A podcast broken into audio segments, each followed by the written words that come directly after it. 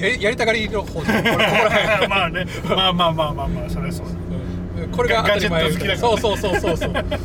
建前で。う これやる建前でガジェット買う理由ができてよかったなまあまああのだからやらない人から言ったらすごいなとは思うんだけどもう僕らみたいな人種からしたらえやるでしょってしか。そうだね。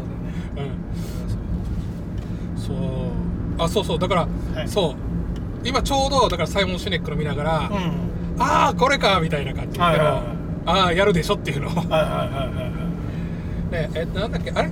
俺何投稿したんだっけ？あれ。何？え？じゃああのあれ。あれだ。えっと洗脳社会、僕たちの洗脳社会を岡田敏夫の。岡田敏夫の呼んでお裾分けって画像上がってたから、うんうんうん。あれがな、えー何年？90年代？1995年って書いてある95年ぐらいだね、だからすっごい懐かしくて、うん。俺もだから出版された年に読んだからう、わすげえと思って、でその後もだから逆に言うと、うん。それからもう何年も経った後に、 TED とかが出てきて、はいはいはい。でサイモン・シネックさんのゴールデンサークル理論っていうのを見たりとか、はい。それからまあ脳のこととかちょっと分かったりとか、うん。であとは一番だから最近衝撃を受けたのは、はい。あのー男はつらいよの 中でトラジロ鉛筆を売るっていう動画を見た時に、うん。ああ敵屋のうん。物の売り方ってこれなんだっていうふうにうん。うん。思ったのが、うん。ああセールスの基本っていうかセールスのある種、ん。普遍的なところをこういうのは言ってるんだろうなっていうのがあって、目から鱗が落ちたというか、ん。もうなんかポーンとうんうん。あの納得いったっていうか、はい。そんな感じなんですよ。ちょうどさ、うん。あえあれ見た？あのー、ウルフウルフギャング・オブ・ウォール・ストリート。あのディカプリオのやつ。見た見た見た見た見た。あれも一緒さ、おこのペンを俺に売ってみろっつって。うんうんうん。であのーなんだこうここにサインしてって言った瞬間にこう、あのーこのペンペンににニーズができてっていうような、うん。そうだね。うん。まあ、だからちょっとあのその心情に訴えるっていうのとちょっと違うかもしれんけど、でも結局そのもの自体を説明ではないよねっていうところ。ものじゃないね。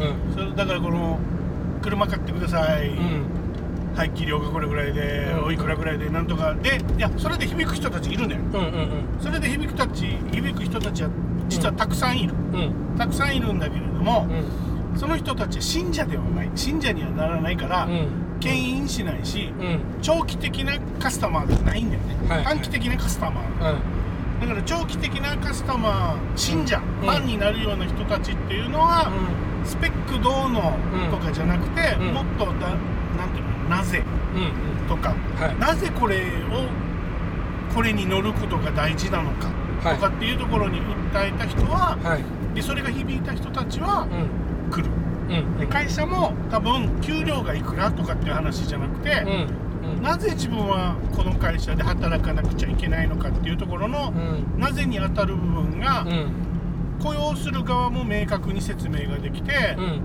働く側もうん。これだっていうふうに思うのが合致した時に、うん。もうこの職員はずっとその会社で働くようになるんだろうなと思って、あれですよね。うん、一生砂糖蜜売るつもりかっていう。そうそうそうそうそうそれだそれよりは俺たちとして世界変えようぜっていう。そうそうそうそうそうそのその働くことの理由ですよね。多分だからペプシにいた方がお金自体は儲かったはずなんだろうけどうん。それよりはあのそうやって、まあ、未知のものにこうトライする方が、でなおかつ、面白いんじゃねえのっていうプレゼンテーションをして。うん。で面白かったのは、うんうん。そのサイモン・シネックさんのやつでは、うん。えっ、と大脳新皮質と大脳辺縁系の話になって、はい。はい。大脳辺縁系で物事を決めているから、はい。大脳辺縁系に訴えればいいんだっていう話をしてたんだけど、うんうん大脳辺縁系って何かっていうと、うん。うん海馬っていうのと扁桃体っていうのがあるわけ。はいはい。でうん。こここからは俺のうんうん。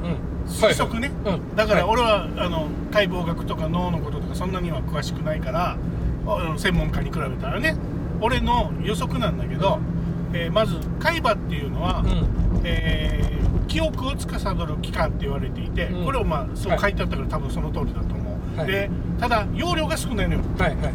で長期保存ができない。うん。だから多分これパソコンでいうとこのメモリーなんですよね、はいはいはい。でし寝室の方にハードディスクがあるわけよ、うん。はいはい。はい。でけどうん効率的にはだからこっち側に、うん。あのなんていうのかなハードディスクで直で、うん。なんていうのかなえっ、と記憶にアクセスできた方がいいはずなのに、うん。必ずこの海馬っていうのを通してうん。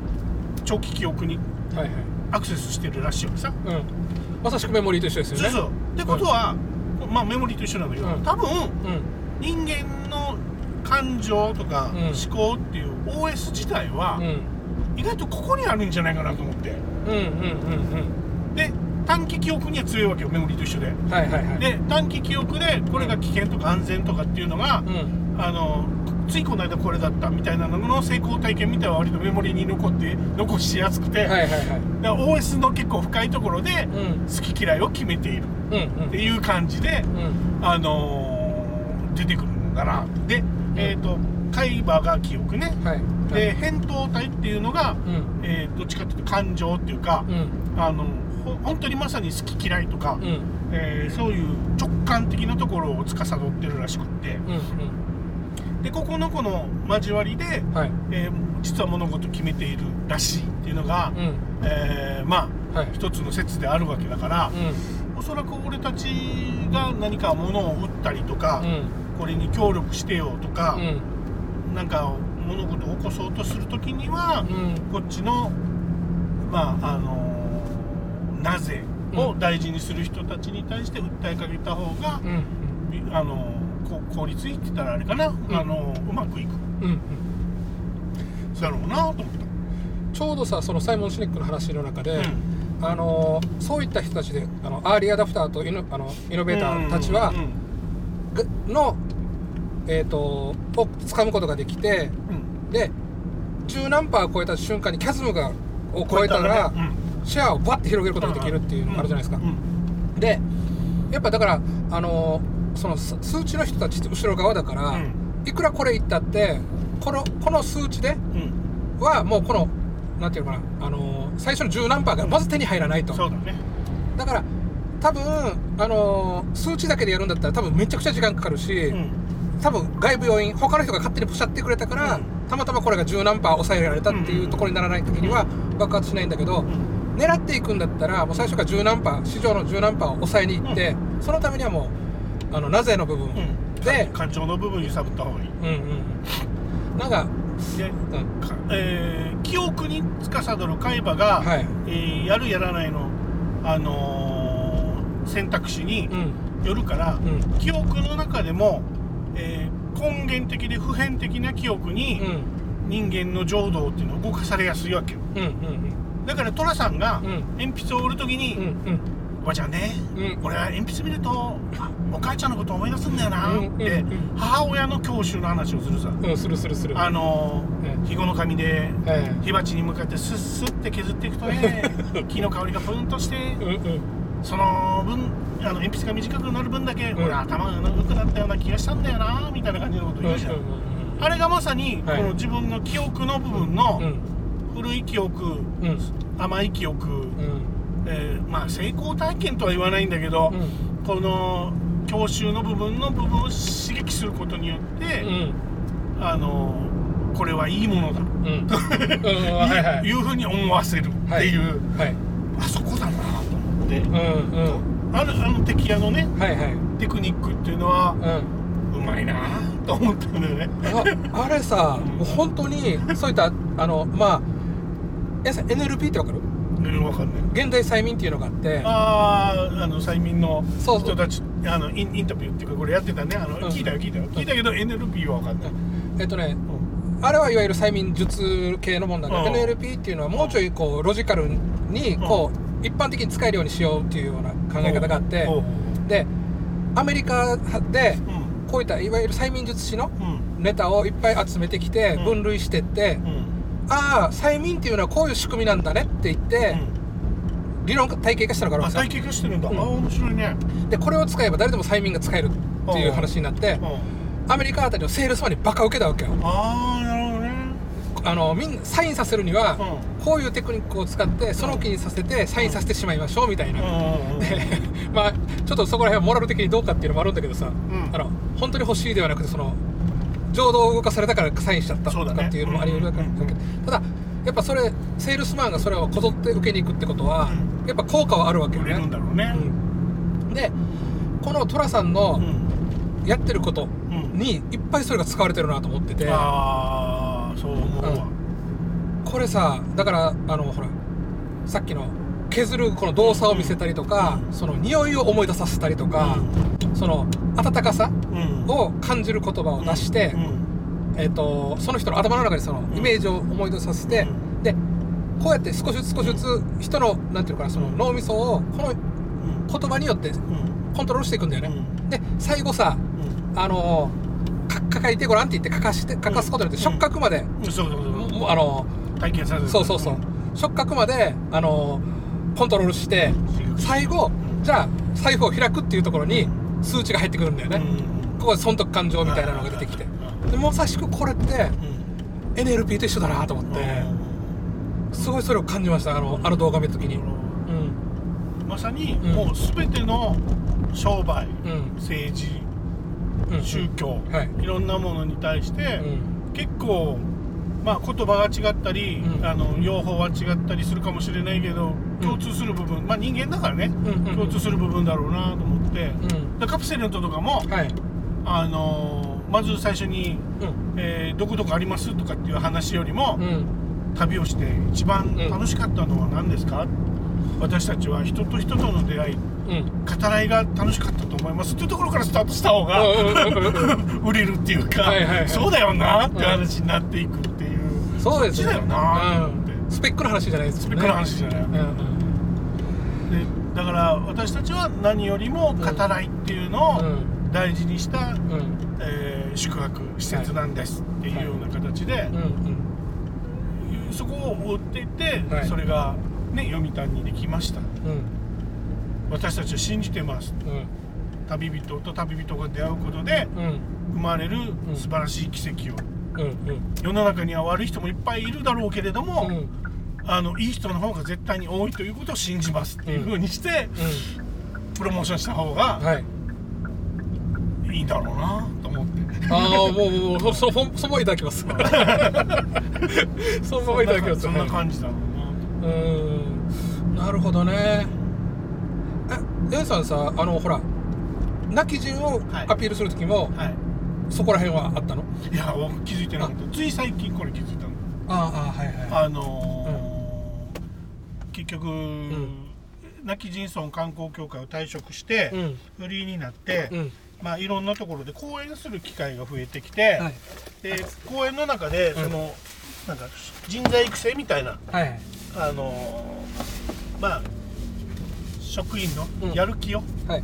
出してくれみたいな話を、モチベーションを上げるために。はうん。でどうやったらこのやる気みたいなのを浮かばせることができるかとか、はい。あのそもそも自分たちがやっているこのうん。セールスみたいなのあプロモーションかどっちかっていうとプロモーションってなんだろうとかっていうののはい。いろいろ考えてたらうだからもともと読んではいたわけさだから俺たちの洗脳書家も読んでたし、んはいはい。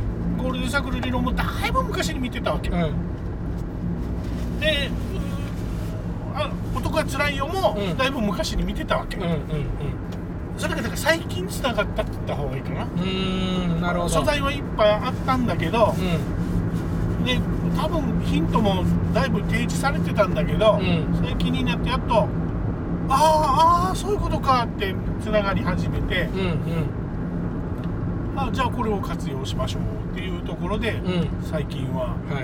活用してますね。なるほど。あさすが。のいい。でもそんなもんかもしれないですよね。なんかなんていうかそのすぐその場ではわからない。だからもしかしたらわからな。かったなもしかしたらエンさんの話も。人はわかるんだろうな。あ あれはわから。だからほら今のさ研修でエンさんの話聞いてもさ、うん。わからないかもしれんけど、うん。その人もだからしばらくしてからうん。23年経ってうん。ああそういえば研修でこれ聞いた話ではっつって。それはあるかもしれないね。あの実際うん。ピンとくる人と、うん。ピンとこない人がいてうん。ピンとこない人は難しいって言われた。ああ。難しいうん。まずもう大脳進出と大脳辺縁系って言われた時ぐらいからもううんはいはい。ついてこない、なるほど。まあまああのー解剖学みたいな話になったらっていう話ね。もうダメだね、確かにそれはそうですね。あの自分もなんか数字の話がい数字が羅列した瞬間からもうパタって耳閉じちゃう感じだから。そうなんだよな。だからまあまあそこら辺もさほらあれあるじゃないですか。あのえっ、と東京ドーム何個分とか家計に例えるとみたいはいな感じだったら数字も聞きやすいんだけどいはいもう本当にあのなんていうのコンマが3つぐらい入った数字聞かされたら、うこれ以上追いかけきれんなって感じになってくるんだよね、そっか。まあどんなやったらそういう人たちにも聞きやすくなると思います？あのその難しいっていう人。ああいやだから逆に言うと、うん。それこそサイモン・シネックの言ってる通りで、うん。言葉が通じる分かり合える人にだけ伝えればいいと思った、あそなるほど。だからあの、うんラガードとかに合わせても、はいはいはい。意味ないから、うんうんうん だから、はい。100人いたら、うん。逆に言うと17人にうん。伝わればうん。OK なのよ、うんなるほどね。うん。うんうんうん。これをうん。80人に分からそうとするから、うんおかしくなってきたり、うんあのスペックを話し出したりするわけよ、い、いらないいらない。ん17人でいい。なるほ100ど。人中そういうことか。そうそうそう。じゃああ10人いたら1人でいいわけよ。うん、だからそもそもだからどん。なやったらみんなに分かりやすくなりますっていうこんそこと問い自体がちょっとナンセンスで、うん。その17人にがっつりはめる方法っていうふうなフォーカスを当ててっていうことなんですね。うんあの10人の中の1人がうん。自分の熱狂的なファンになってくれた方が、うん。あの他の9人を、うん。あの相手にするより全然いいっていう話なわけよ。そ今さうそうすると、うん。公演の中で、うんあの視線ね講師って割とねこっち見られてるか見られてないか分かるじゃん、はいはいはいはいで視線でうん。目がキラキラしてる人が1人とか2人とかいたりする時があるわけよ、はいはいはいもうその人に向かって喋ればいいわけよ。なるほど。もうここうここだけピンポイントで、うんうんうん。ここだけが話終わった後につかつかつかってやってきて感動しましたって言ってくれれば、それでもう OK っていう、なるほどね、うん。と最近は解釈してる。うん。いやでもそそういうことでしょ。あのなんていうかみんなに分からすではなくてそういう人たちがあとはこう広めてくれる広めてくれる。うんと信じるしかないかなと。思って、このだからうん。結局このイノベーター理論のやつもそうなんだけど、うん。キャズムをじゃあ超えればいいっていうのは分かってるんだけど、うんうん。どうやったらキャズム超えられるかっていうのはまだ誰も明確に出せてないじゃん、はいはいはい。でここが一番難しいところで、うんうんうんそこはもう信じるしかないよね。キャズムをきっと超えるよいつかみたいな。もうだからバンジージャンプですよね。あの足つけないで。きっときっとこれで通じるはずっつって。だから数打ちし数打つしかないんだろうな、うん。なるほどね。今さだからその17%だけ落とせばいいっていうのでさ、はい。はい。はい俺すごく今パッて思ったのが、このいうの韓国がさ、うんあのレーダーのやつで動画出したじゃないですか、うん、うん、どこでしたね。あれにさ、ど音楽つけてたわけ。あつけてたね。これかと思ったよ。あのあの音楽やけにこうなんか、戦場戦場的なね。なんかこう、うん。だからこれがあのなんていうのその客観的になんとかかんとかっていう人じゃなくて、うん。戦場的な人を味方につけるようにやってしまえば、うん。多分そういう人がうん。ずっと言い続けるんですよ。多分あのロロジックの人ってうんこれ見たらあのすぐじゃないって分かるさそれそれで終わるんだけど、多分あれで戦場される人っていうのは、ずっと言い続けるんですよ韓国が悪くない悪くないっつって、でそしたらいつの間にかそれがなんかあのこ語る人がいなくなった側と語る人が続ける側っていうところで、うん。あそのままあのなんていうひシェアが変わってくるんだろうなって。どうかな？えどうですかね？それは分かんない。あまあまあ。こればっかりはなぜかっていうと、うん。だからあのサイモン・シネックが、うん。だからゴールデンサークル理論で、うん。アップルはそういうふうに売ってるんですって言って、うん。それはその通りだと思ったけど、うん。じゃあ Windows と Mac のシェア結局でもんいつまでたっても Mac は勝ててないよねっていう話で iPhone ではうん。勝ったけど、うん。うん。勝ててないさっていう意味ではあマッキントッシュはキャズムを超えられなかったパソコンだと思ってるよ俺。そっか。じゃあじゃあ戦場的であればいいって話でもないってことですね。結局17で止まるかもしれないわけよ、でキャズムは超えられなかった、うん。だから無駄ではない、無駄ではないしこの17%がいたから多分 iPhone はうん。キャズム超えられたと思うんだけど、うんうん。このキャズム超えるっていうのが難しいだろうなとそっ思ってかそっか。だからこの韓国が絶対正しいっていう人たちが、うん。まあ17は多分出てくるのよ。うんうんうん。頑張ればね。はい。これがだからキャズム超えられるかっていうのがうん。一番のこのうん。難しいところなんじゃないかな、だから 俺はっきりそこは興味がなくてあただその、うん、あれなんですよあのなぜ音楽をつけたのかっていうところにすごいパチンってきたんですあーなるほよどなるほど。それはもうこの17にターゲットを絞ってそうガツッといったんだろうね、うん。うん。わざとだと思うそれは。ね。だからそこってなんか作りも映画みたいな作りしてたから、うん。最初になんか、うん。なんていうの？理屈じゃなくてね、うんうん。感情で。感情で日本ひどいだろ？っていうのをまずどう共感させる、うん。だからもしかしたらうん。同じあまあうんまあいいか。なんかだからさ、うん。あのこうちょっとここのこういう誰かが聞く話あれの中でそういう、えっと政治的なあれが心情あるかもちょっとにくい言いにくいかもしれないけどはいはいですよ、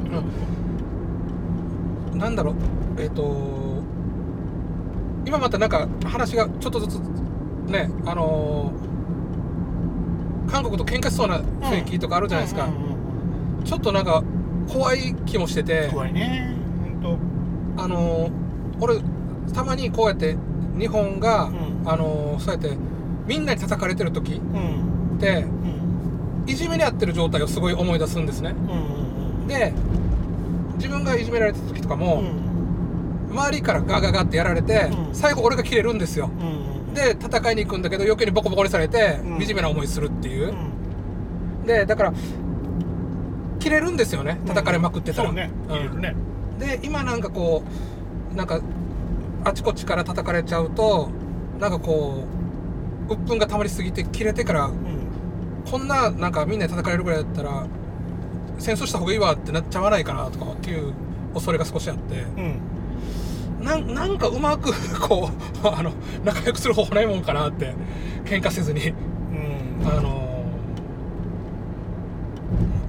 まあなんかそんなことを最近感じたりしてるんですよね。気をつけ俺いつも気をつけようと思ってるのは、うん。だから報道とか、うん。そのインターネットで流れてくる情報がうん。常に正しいわけではないっていう目をうん。きちんと持っておいてうん。必ずある情報があったらうん。反対意見も聞くようになるべくしてるわけ。うん。でそうすることで割少なくとも自分はうん。割と冷静にうん。見れてるかなって思うので、うん。えーあのか韓国の人もうん。おそらく大多数の人はうん。戦争なんかしたくないわけうんうんで日本の人もうん。戦争なんかしたくないわけうん。でも韓国の一部の人と日本の一部の人はうんもう韓国人っていうだけで大嫌いで、うん。韓国人なんかもう攻め滅ぼしたっていいと思う、うん。なぜならほっといたら向こうが攻めてくるからうんう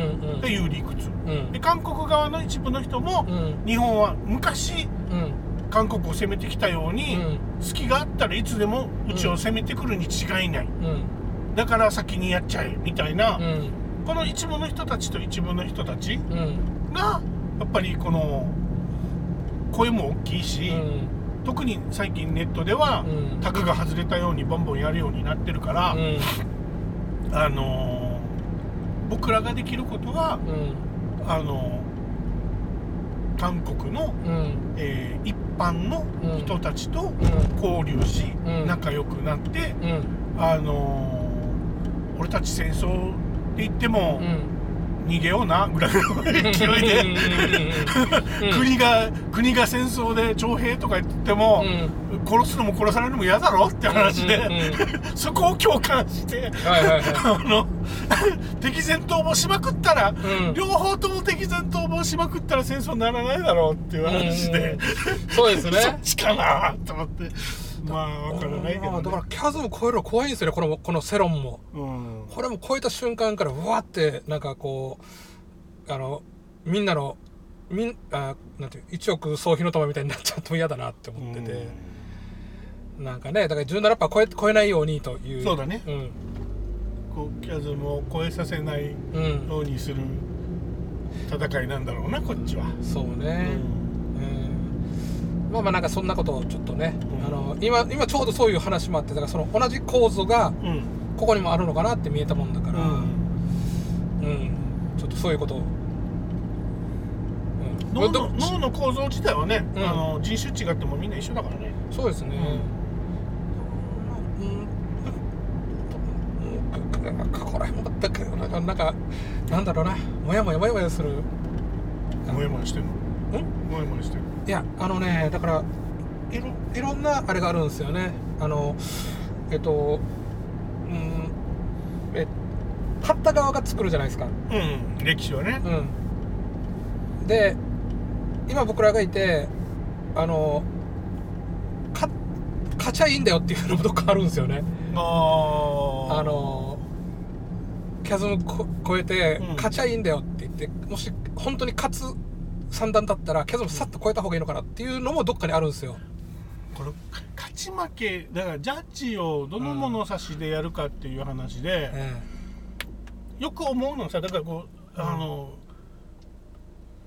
あのこの間なんか朝生で、はい。あのーウーマンラッシュアワーの、えうん、えー村村なんだっけ？村本村本村山。村山。わかんない、うん。まあウーマンラッシュアワーの、うん。あの人が、うん。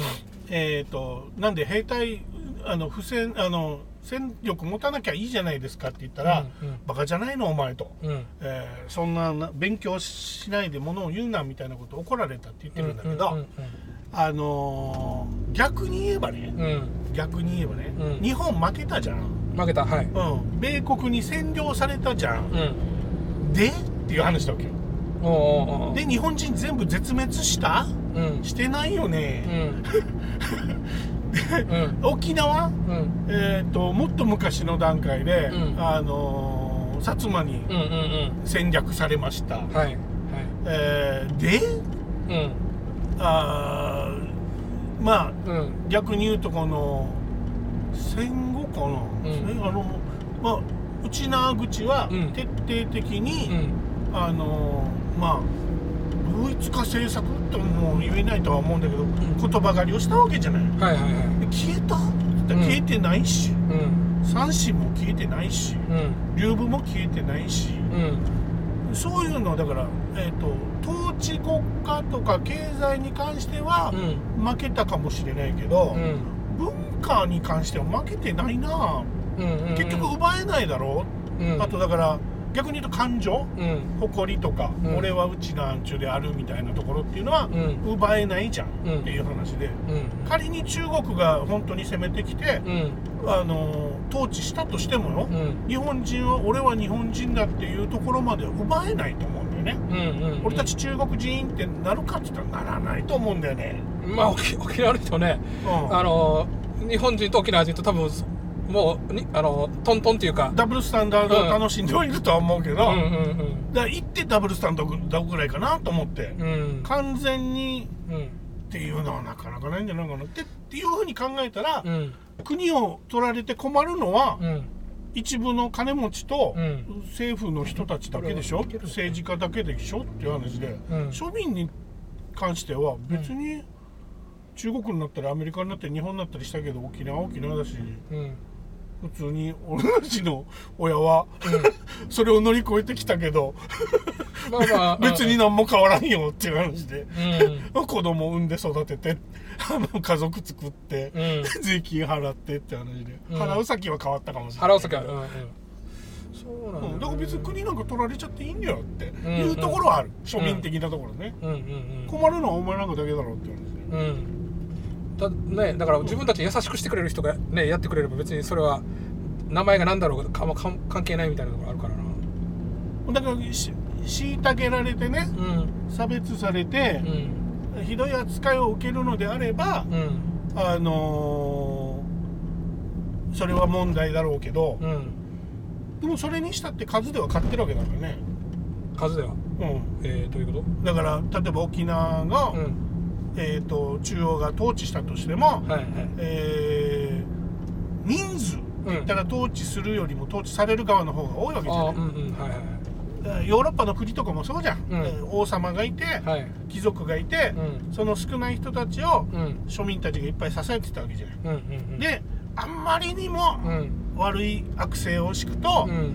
あの一揆が起こるわけじゃない。ひっくり返される。ひっくり返されるわけじゃない、うんうん。だから上の人たちも、うん。まあまあある程度うん。あの生かさず殺さずでやっていこうっていうふうにやったり、うん。まあ、えー名君と言われるうん。素晴らしい王様になろうっつってうん。やるわけじゃない、はいはい。その方が長期安定するわけじゃない、うん。って考えたら、うん。そうそうバカじゃない限り、うん。えーあ弾圧はしないし、うん。弾圧するくらいのバカだったら、ん。ひっくり返されるんじゃないかなと俺は思う、うんそううんそうだね。うん。上手に。例えばだからうん。ああ中国が仮に沖縄を攻めてきて、うん。統治したとしましょうや。はい。で税金も今までと変わらず、ん。えーただ、ん。出し先を日本じゃなくて中国にしてねだったらうん。俺らの生活そんなに変わらないし、うん。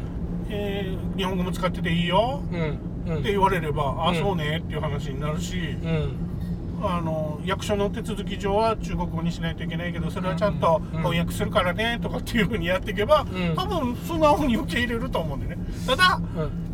あのものすごく厳しく、うん。あの琉球人は犬扱いみたいな感じにやったら、うん。俺でも反乱軍に入るよね。戦争反対だけど、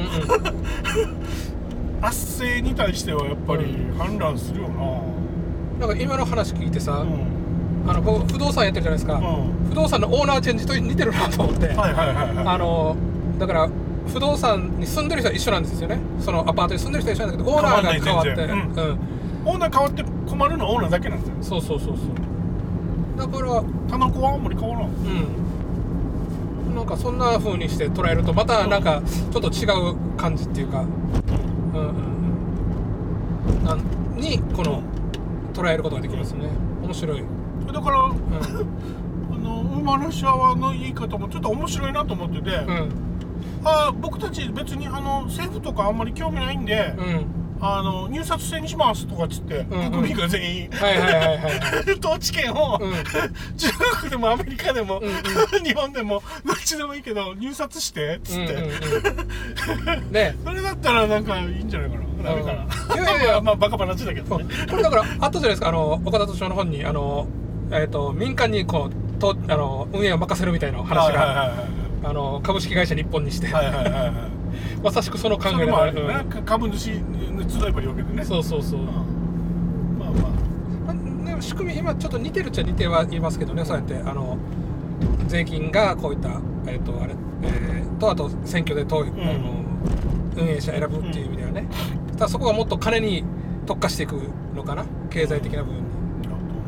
株式会社ってなっちゃうと。うん。そうか。面白い。少なくともうん。日本、だ彼らはうん。経験がないっていうか忘れてるからだと思うんだけど、うん。政府が倒れて困るのは政府だけだと思うな。うんうんうんうん。じゃああまりなんか俺もだからそうやってこう心配もしないでもいいのかな？僕らはだから重要なのはうん。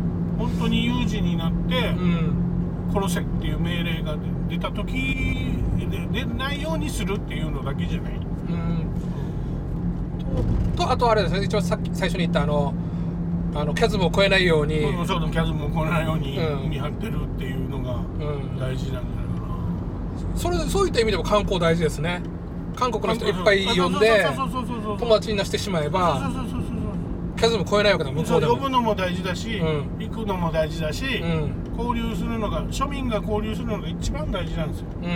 庶民が友達をうん。世界中に作るっていうのが一番大事、うん。だと俺は思そしたらねもう、うん。うあのーなんていうかそのキャズムこの相手を滅ぼせっていうあれがないかだらんだん減ってくるしね、うん。仲良くなるっていうことは他人事じゃなくなるってことでもあるから。ってことはやっぱあれですよ。君のお仕事はとてもいい仕事いいあのそのそういう交流するバックパッカーがキャズム超えたら、らうん。みんながバックパッカーになるわけでしょ？そうだね。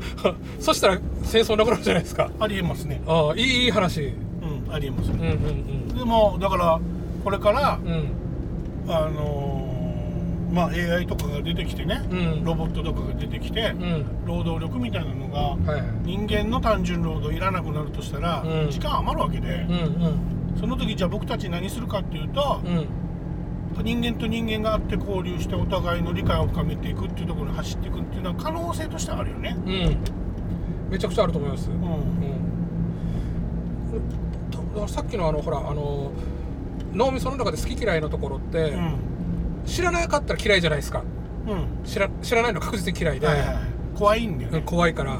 知ってたらすこ好きに動きやすいですよね。あのそうそうそう。なんだろう。知らしえっとしえーなんだ知って知るとちょっと今の好みと合わないからっていう喉嫌いもあるあるんだけどうん。分かってるから、うん。そこがひっくり返る可能性も大きいと思うし、ね。うん。あのだから知らない人に対して、うん。だからキャズムを超えたい一部の人たちは植え込み作業をするから、うん。洗脳作業をするから、はいはいはい、うん。いやもう韓国人なんかねひどいやつらばっかりなんだよ、こんなこともあったあんなこともあったみたいなことをガガガガ言ってるからうん。素直な人になればなるほど余計信じちゃうよね。はいはいはい。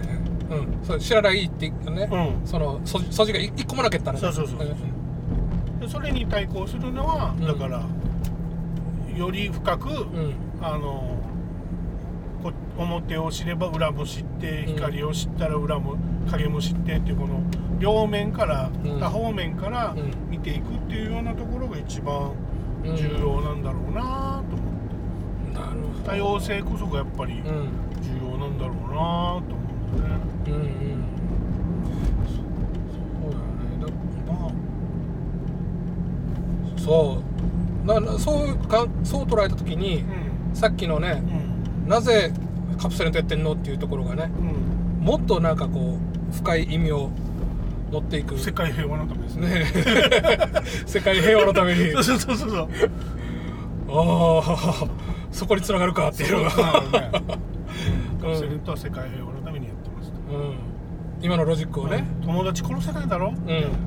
友達殺されたくないだろ？うん。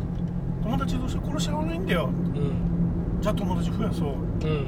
じゃあ旅人を友達にしていこうっていう。うんうん。かっちょいいああいやいいいいあれだと思いますよ、うん、でそのメッセージにうん。賛同する人は来てほしいし、そのメッセージに嫌っていう人うん。はもうしょうしょうがない。そのうん。多分あっち側のうん。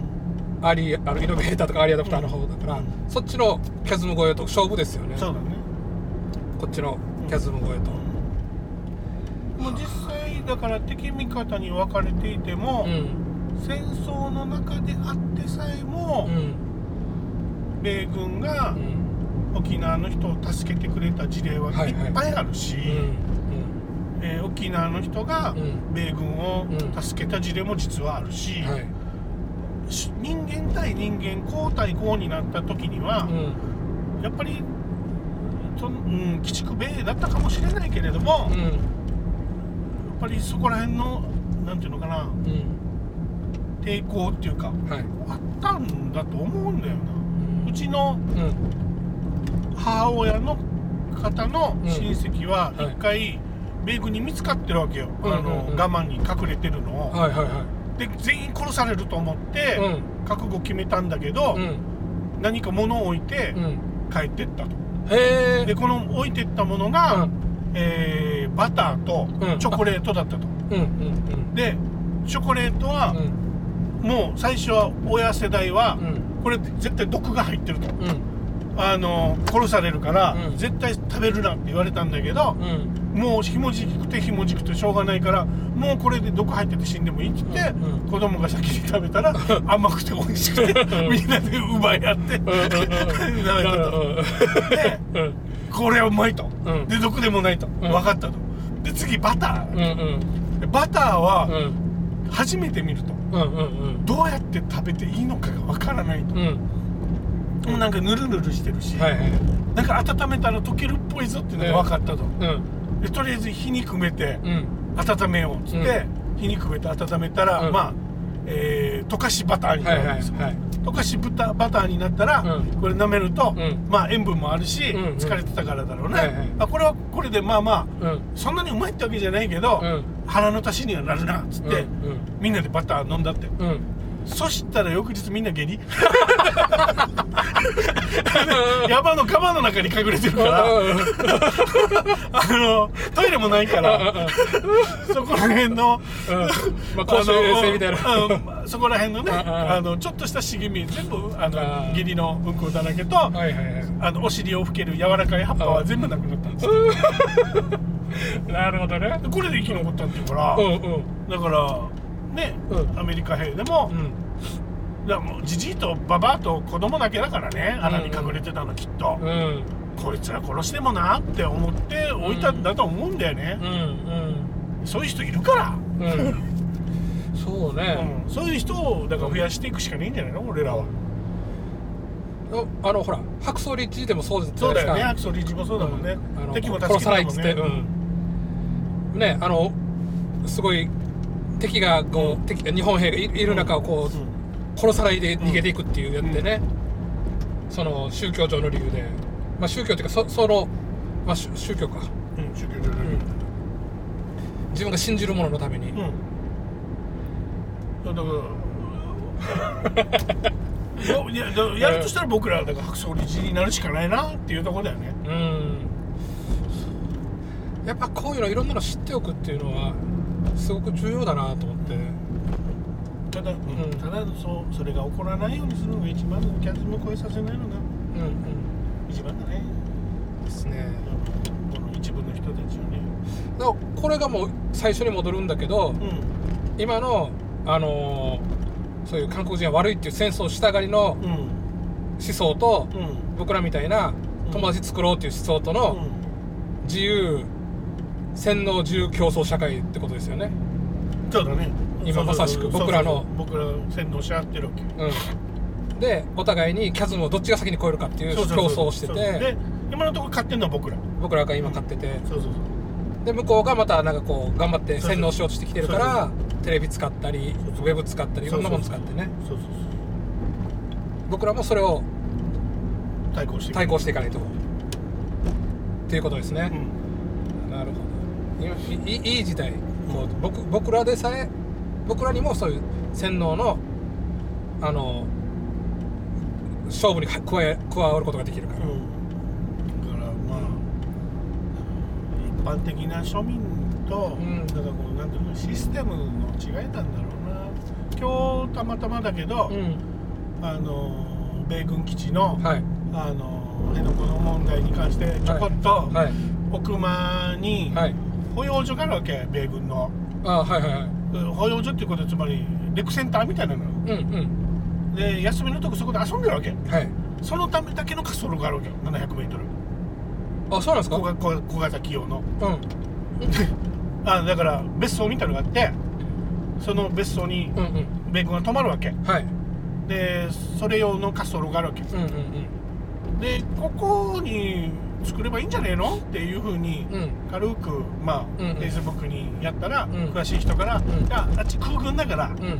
えー話になってるの海兵隊だから、無理よ」って言われて あのー確かにそうなんだよ、ん。空軍と海兵隊仲悪いから、はいはい。ああそれは無理か と思って空軍からしたら、うんうん。なんでマリンのために俺なんかの大事なレックセンターズーさんといかんばって話になるから、はい。これはあのうんーアメリカ本国でもなかなか調整しづらいだろうなと思って、あ難しいなと思ったんだけどこの中でうん。あれ何話そうとしてたんだっけかな？えっ、とあそうあのー庶民はあんまり関係ないよなっていうのを言いたかったのは、うん。えーマリーンの友達がいる人が、うん。うん書いてたんだけど、うんマリーンの個人としては、はい。あんな綺麗な海を埋め立てちゃってねって言ってるんだって。へえ そうそうそう海兵隊は？海兵隊の、うんうんこの子の友達は、うんうんうんだからでもまあね俺の国じゃないしみたいな感じのところで、オチはついてるんだけど だから、うん彼らは仕事だからうん。うんやってるんであって、うんうん。あの別にサンゴ壊したいメンタリティを持ってるわけではないんだよね。うんうん彼らだって本当はあんまり嬉しくはないしやらないけど、うん。もうだってシステムとしてそういうふうに決まってそうなってて、うん。そこのシステムの中のうん。一歯車として動いてるわけだから、うんうん。それはもう乗っかるしかねえねっていうようなうん。ところなわけじゃない、まあまあね、うん。あの一人の兵隊が何やったってね。そうそうそう。だから、ん。憎むべきは、うん。その個人とかうん。人種とか、うん。そういうところじゃなくて、うん。システムの方なんだよ。うん。でシステムの方はうん嬉しいことに変えられるから。うんうんうん。だからそこをやっていこうよって話だと思うんだよね、うーん。そうなんだよな。多分だからさっきのあのみんなが仲間になって世界平和みたいなところい行くと、うん。そこに軍を置かなくてもいいっていうところになってくるのかな。システム。違うな。中学生の発想だけど、うん。えー地球王国っていう王国ができて、うんあの全てが地球王国の国民になれば、うん。えーそこに後に残るのは内戦であって、うん。戦争は起こらないよねっていう話で。内戦は OK 内戦は起こるだろうな。その地域の小競り合い。地域の小競り合いっていうのは起こるけど、でももう国境はなくなるよね、うん。国境なくなったらその小競り合いも、うん。その国境間を奪うっていうのや資源を奪うとかっていうのも結構無意味になってくるって話で、そこら辺はだからうん。分散化っていうか、はい。あの昔の中央集権的な形だったら、うん。多分難しいかもしれないけれども、今のうん。あのなんていうの、ん。このあのあれビットコインとかでやってるああえっのと非中央集権的うんうそうそうそうそう、はいはい。あのあるシンプルなルールで、うん。バケツリレーみたいなのをやってたらうんうん行き届くみたいな形のはいはい。システムを組んじゃえば、うん。もしかしたら本当に無意味になるんじゃないかな。ブロックチェーンでそうそうそうそう。あのー世界政府を運用していくみたいな感じですね。そうそうそうそうそうそうう。ん。面白い。うん。ブロックチェーン政府。うん。いけそうな気がします。僕はそれはあの全然ありだと思います、あのインターネットからじゃないですか、うんインターネットがそれじゃないですか、うん。その中央がない。うん。でみんながバッて広まって使ってて、でのだからその上にそのまま乗っかるだろうし、うん。その中上で一応ほらあのあれ決めるひ人はいるんだけどそのうん。基準を決める人いるんだけど、それも変えることができるし、うん。でねあの昔はほらネットスケープがめちゃくちゃ独自仕様を作ってったし、あのーい今はじゃあ Google が独自仕様を作ってるのかな、うん。でもそれでも受け入れられなかったら廃れていくじゃないですか。ね。だからオープンソースで法律を作って、うん。あの世界政府のね、うんうん あのやっていけば、うん。うんいけそうな。みんなプログラマーが増えればいいんだと思う じゃあじゃあカリキュラムにそれを入れてくるわ。それできっとそ将来はそうなるだろうと。みんなそういう考え方になって、うん。別にロジカルに、うん。別に政府なんかいらないよねっつって。ロジックでみんなでこっちに穴開いてるって言ったら、うん。えっ、とじゃあ時間がある人が集まって穴埋めればいいわけじゃない、うんうん。でそこはボランティアしてるわけだからその分税金安くするよとか、うん。俺は働きたくないからうん。金は払うよとかっていう人もいるわけじゃない、うんうん。それをうまくね鳴らしていけばいいだけの話でしょって。話でうん。俺なんかやっぱり穴掘りたくないし埋めたくないし金払って済むんだったら金払って終わらすよね。うんうん。えこれなんかでうん。やっぱねそこら辺っていうのはあのそのテクノロジーがこのまま広がっていった時に、うん。きっと見えるだろうなっていうのはちょっと感覚ありますね、うん。なってってほしいね。うん。あとあと少しあの前まで前ほどいかないけど、うん。もう少し行っていいですか？あ全然大丈夫ですよ、あの前はねちょっと行き過ぎたけど 氷島まで行ったからね。こ今回はちょっと氷あそこに手前ぐらい。手前ぐらいでぐるっと回る感じで、はい。うんうんあそうか。あじゃあいきなり全然違う話していいですか？あのね俺さあの陽子さんとさ、うん。話しようとすると喧嘩になりやすいんだけああど俺もうちも毎日のように喧嘩してますね。うん。なんだろうななあなぜか？なぜ、うんあのあのもう多分だからこうそうなぜかっていうところとどうしたらいいかみたいな感じ。これはもうだから、うん。僕はもう諦めてるわけです。なぜかは大体分かってきてるから。うん。なぜかはうん。ぼ僕もうん。彼女もつかみさんも、うん。えーこだわりがあるからですよ、なるべく多くの部分を、うん。えー共感したいわけですよ。はいはい価値観をなるべく一緒にしたいんですよ。うん。だから僕の価値観を押し付けがちになるし、はい。向こうも向こうの価値観を押し付けがちになるんですが、うん。はい。そもそも役割分担として、うん。えっ、と成果を得るのが大事な男、うん。明日のご飯を確保するのが大事なんですよ。はいはい。綺麗事言ってようが、はい。何言ってようがはい。あのへそ曲げてようが、うん。ご飯うん捕まえてこないとはい。飢えてしまうわけだからはいはい。それが何よりも最優先っていう男と、うん。その狩りに出かけるのをうん。行ってる間、うん。村を守って、うん。コミュニティの協調隊っていうのを守る女うん。は、えっ、とコミュニティの中の誰かがへそ曲げると、うん。コミュニティがうまく回らなくなるから、うんあのへそ曲げる人がいないようなうん。仲良しグループを作らないといけないんですよ。うんうんそこはだからあの結果主義じゃなくてうんはい。あの感情というか、うん。えーそっちの方が優先されるから、うん。えー男はうん。何かこうなんだよねって言われたら、うん。解決しようとどうしてもしてしまう、うんうんうん。してしまう。うんでも女の人は、んいや解決してほしいんじゃなくてそっかなるほどねお前の気持ちわかるよってただ言ってほしいと、うん。いやいや言っても解決できねえだろそれじゃあ、って。その場だけいい気持ちになったって、うん。解決しないだろうっていうのが納得できないってういう、ん。この違いだからうん。もうこれはねうん。解決しもう役割分担だと思ってる。だからうん。相手のこと分からなければうんそれでうん。余計感情的になるから、うん。もう普段できるのはそういう毛があるよねと。うん。で自分も怒るしうん。あなたも怒るし。うん。でそれをなるべく避けたいので、うん。じゃあルールを決めていこうって言って、うん。少しずつルールを決めていって、うん。我が家はいろんなルールがあるとても。なるほど。で最近できたルールは、うん。あのーものすごく俺が折れてはいはい。えーかみ、さんが何か言った時には「うん、そうか分かった」はい。っていうのを必ず先に言ってはい。その後、ううんん、そうか分かったの後にただこういう考え方あるよとか、はい。えー反論はうん。この一言言った後だったら言っていいんだけど、うん。何か言った時にはい。それちょっと違うんじゃないのとかでもさとかっていうふうにいきなり反論からは言っちゃダメっていうルールが決まったよし俺もそれやろう。あのあのさまあだから俺の言い方もあれなんだろうけど、こう泣かれてしまうと困ってしまって、あのもうなんか泣かすつもりは全然なくて、うん。うんあの俺が頭に入ってるものを伝えたい俺の頭の中にあるこのイメージをうん。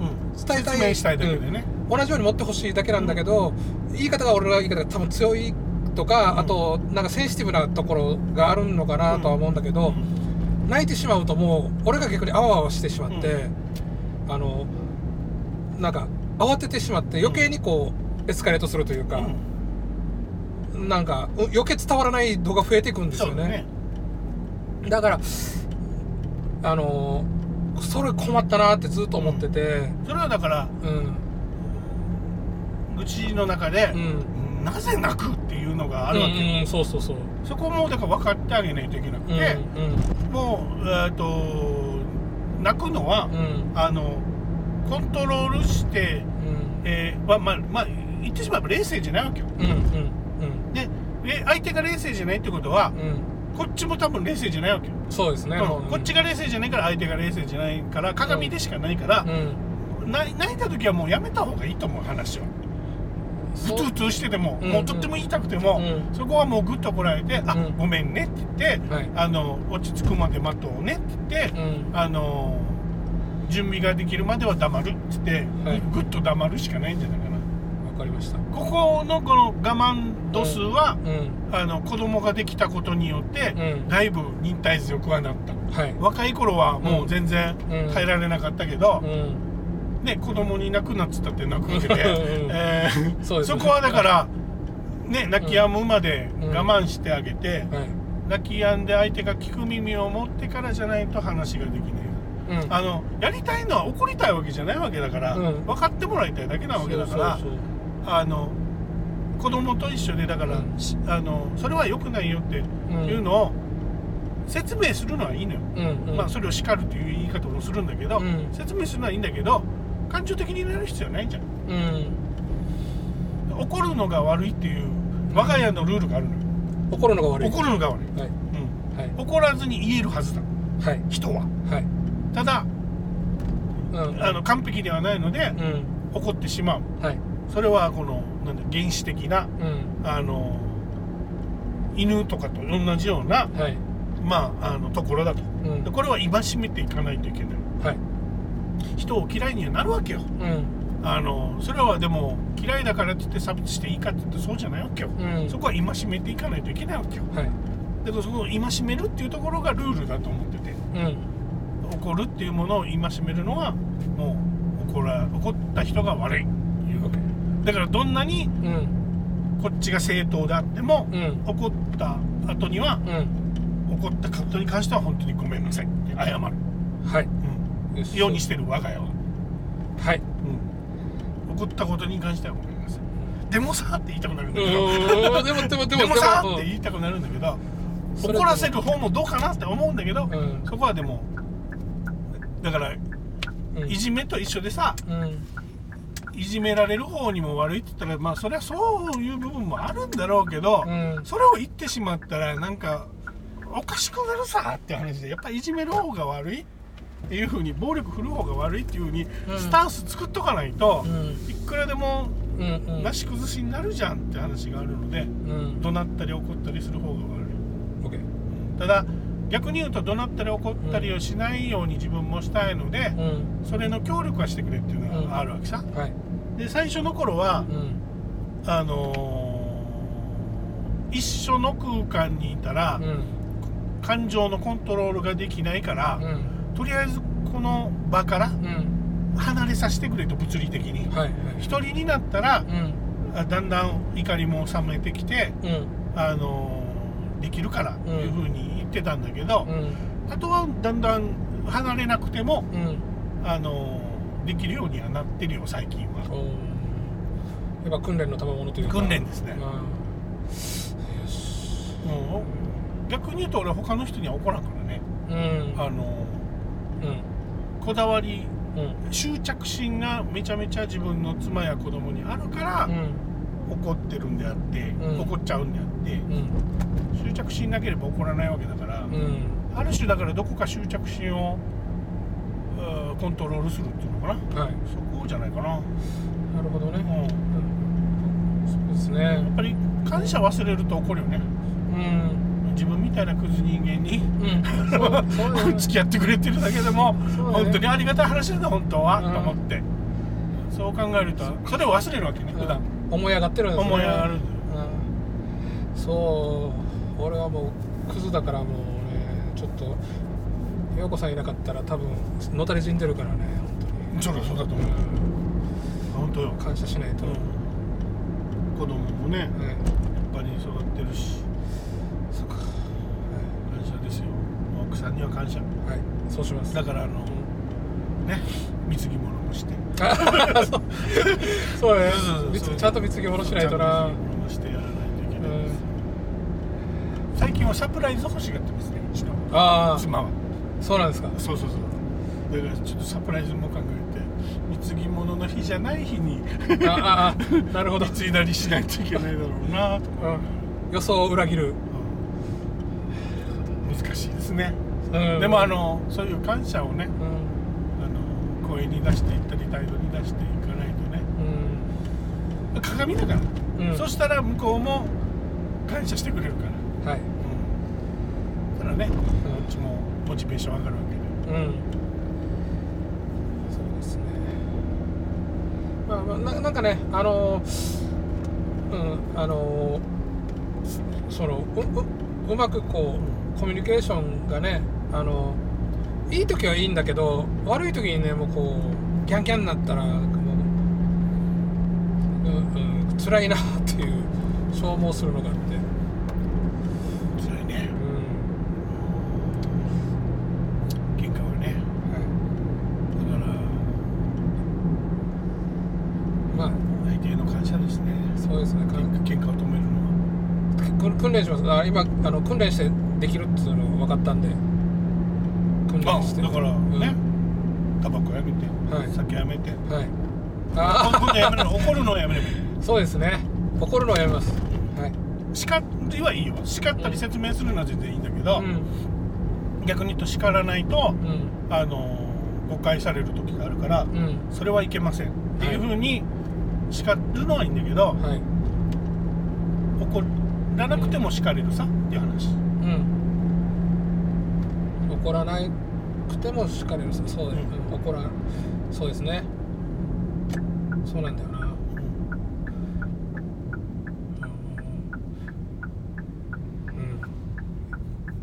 ん。またちょっとねだから今まあ終わってからちょっとあの怒りとは何だろうみたいなこと考えながら。うん。い今今怒りのこと考えるのちょっともったいないんで。アングリーコントロールなんですそこはあの、うん。あの水あのな催眠術の先生の方が上手じゃないか。ああれどうなんだろうね。催眠術で私は怒らないって暗示をしたら怒らなくなるのか多分なると思います。なあなるんだ。うん。あのーうん。なえっ、とねどこら辺までいけるのかな。だから根本的なこの言語以前のところうん。ってある程度、痛みもね、あの止められるって言ってもうん。ね、止められる。だったら怒りも多分止められるんだ多分神経伝達に関して言えば、うんこのい解釈のところでは、多分できるとは思いますね、うん、だ訓練でできるっていうのはそういうことだと思います、うん、新しいこうシステム系をなんうん。こので、あの脳の中を通ってるこの通り道をうん。新しく作るんだろうな、あん。怒ろうとしたら、はいここ通れっていそうのも作るんだろうな。と思いますね。多分そこもできると思うんで。面白いな。あのだからさっきのほらあの人の脳みそね、うん。メモリーとかっていうふうに例えた時に、怒りっていう、ね、あのシステムフリーズの状態じゃないですか、うん。オーバーヒートして、うんうんそれをだからじゃあ怒ってきたらファンをガーって回したら、うん。オーバーヒートしないよみたいなうん。のを作れば、うん。えー、とフリーズしないっていそう仕組みを組み、ファンを回すってことだから、うん。冷たい空気を送るってことだかうら、んだからクレバーなうん。ところを怒ってるのはだから逆に言うと大の辺縁系だからね、うんうん。大の新皮質系がはい。あのものすごく回転して、うん。違う違う違うっていうのを、うん。あの大の変形系に伝えるっていうのが、多分、クレバーになるってことなんだろうな。そうですね。だからそこら辺の設計が自分でできるようになればなればね、うん、だから逆に言うとそれができるんだったらわざと止めて熱くすることもできるわけですよね。そうだね。これは怒りのパワーでちょっと押さんとなっていう時にそこを止めて、それできたらすごいね。まあまあよっぽどあのだからその感情をコントロールね、感情コントロールできる、うん。役者さんとか泣いたりするじゃん。え。あれやっぱり感情コントロールできてんのかな？多分そうだと思いますよ。あのもともとだから泣くっていうのはこのストレスをどうにか解消するためだからー頭の中でこうぐわってこのストレスを生み出して、うん生み出してそれを解消すするためにするために泣いて解放するってだけだから、うん、うんで怒るのも多分できるんだろうな、多分そうだと思います、まあく、それも訓練でする。怒らないっていうのもできるんだろう。なだと思います、すごいな。うん、次はそこか。役役者か役者あ役者。目指すべきは役者かオッケーありがとうございました。もうもう1時間。変な変なオチになりましたけど。評価経済社会の話が。まあ役者。役者になったらいいねっていう話うオチになりましたけど。でももしかしたら役者になることでキャズムを超えやすくなる。のかな。こ超えさせやすい。最後の15分はあなたの夫婦喧嘩なんですよ、ね、